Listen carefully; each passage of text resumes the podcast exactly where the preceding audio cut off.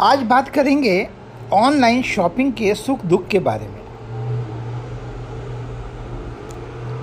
ये तो सब जानते हैं, ग्राहक के रूप में किसी भी विक्रेता से घटिया माल निकलने पर उसकी वापसी का मामला बड़ा टेढ़ा रहा है।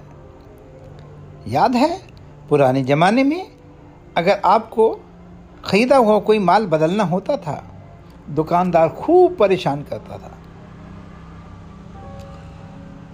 आप कोई सामान लौटाने जाओ।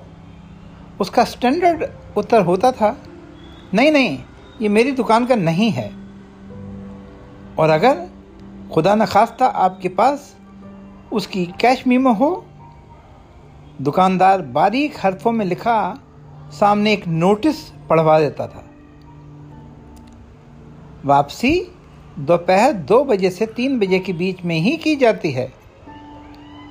आप कलपते भुन भुनाते वापस लौट जाते थे। और ये अपने ऑफ़िस के साथ दो से तीन का मुहूर्त वापसी के सामान के लिए निकालना बड़ा मुश्किल काम था। लेकिन कुछ दुकानदार ज़रूरत से ज़्यादा शरीफ भी होते थे। वापसी एकदम ले लेते थे, लेकिन पैसे वापस नहीं करते थे। बदले में आपको उसके बदले कोई गैर ज़रूरी या अनाप शनाप सामान उठा के लाना पड़ता था।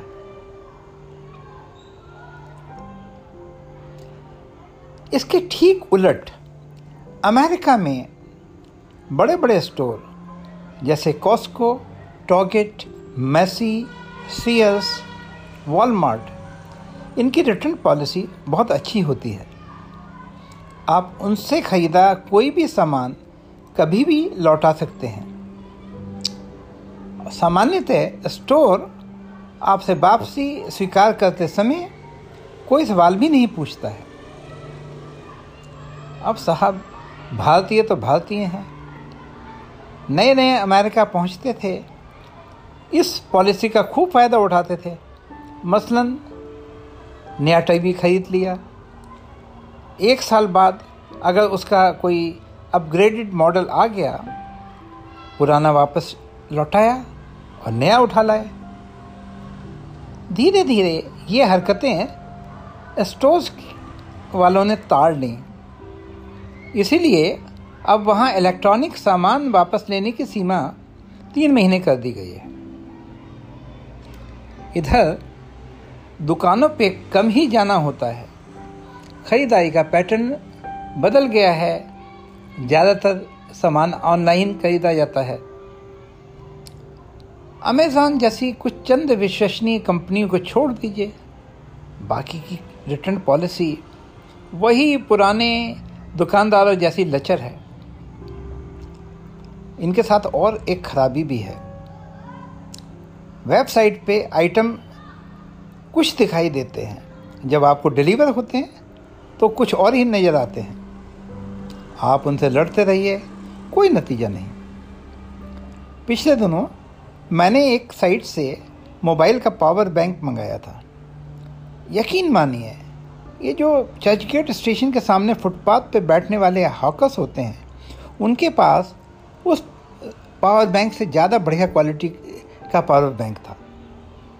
अपन ने साइट के साथ बहुत चिल्लम चिल्ला किया। कोई नतीजा नहीं निकला। आजकल लॉकडाउन के दिनों में फेसबुक पर परफ्यूम के ज़बरदस्त विज्ञापन दिखाई दे रहे हैं। पिछले दिनों एक ई कॉमर्स वाला बंदा पाँच हज़ार कीमत की परफ्यूम एक हज़ार में बेच रहा था। भाई साहब, ये जो 80 परसेंट डिस्काउंट का लालच है देखते ही देखते अंदर तक हिला देता है। हमें भी हिला दिया। ऑर्डर दिया परफ्यूम आई पैकिंग तो बड़ा शानदार था। बस हमने उसी दिन परफ्यूम का इस्तेमाल किया। परफ्यूम का इस्तेमाल किया था इसलिए पत्नी के ज़रा ज़्यादा ही करीब आ गए। एकदम बोली, क्या रास्ते में किसी नाले में गिर गए थे? कीचड़ में सन के रहे कैसी बास आ रही है? कसम से पूरा रोमांटिक मूड गायब हो गया। बोतल उसी समय बालकनी से नीचे फेंक दी। मैं तो यही कहूँगा, ऑनलाइन शॉपिंग करते समय सत्तर या अस्सी परसेंट डिस्काउंट के लालच में ना फंसें। और ना ही किसी अननोन साइड के चक्कर में पड़ें तभी आपकी भलाई है।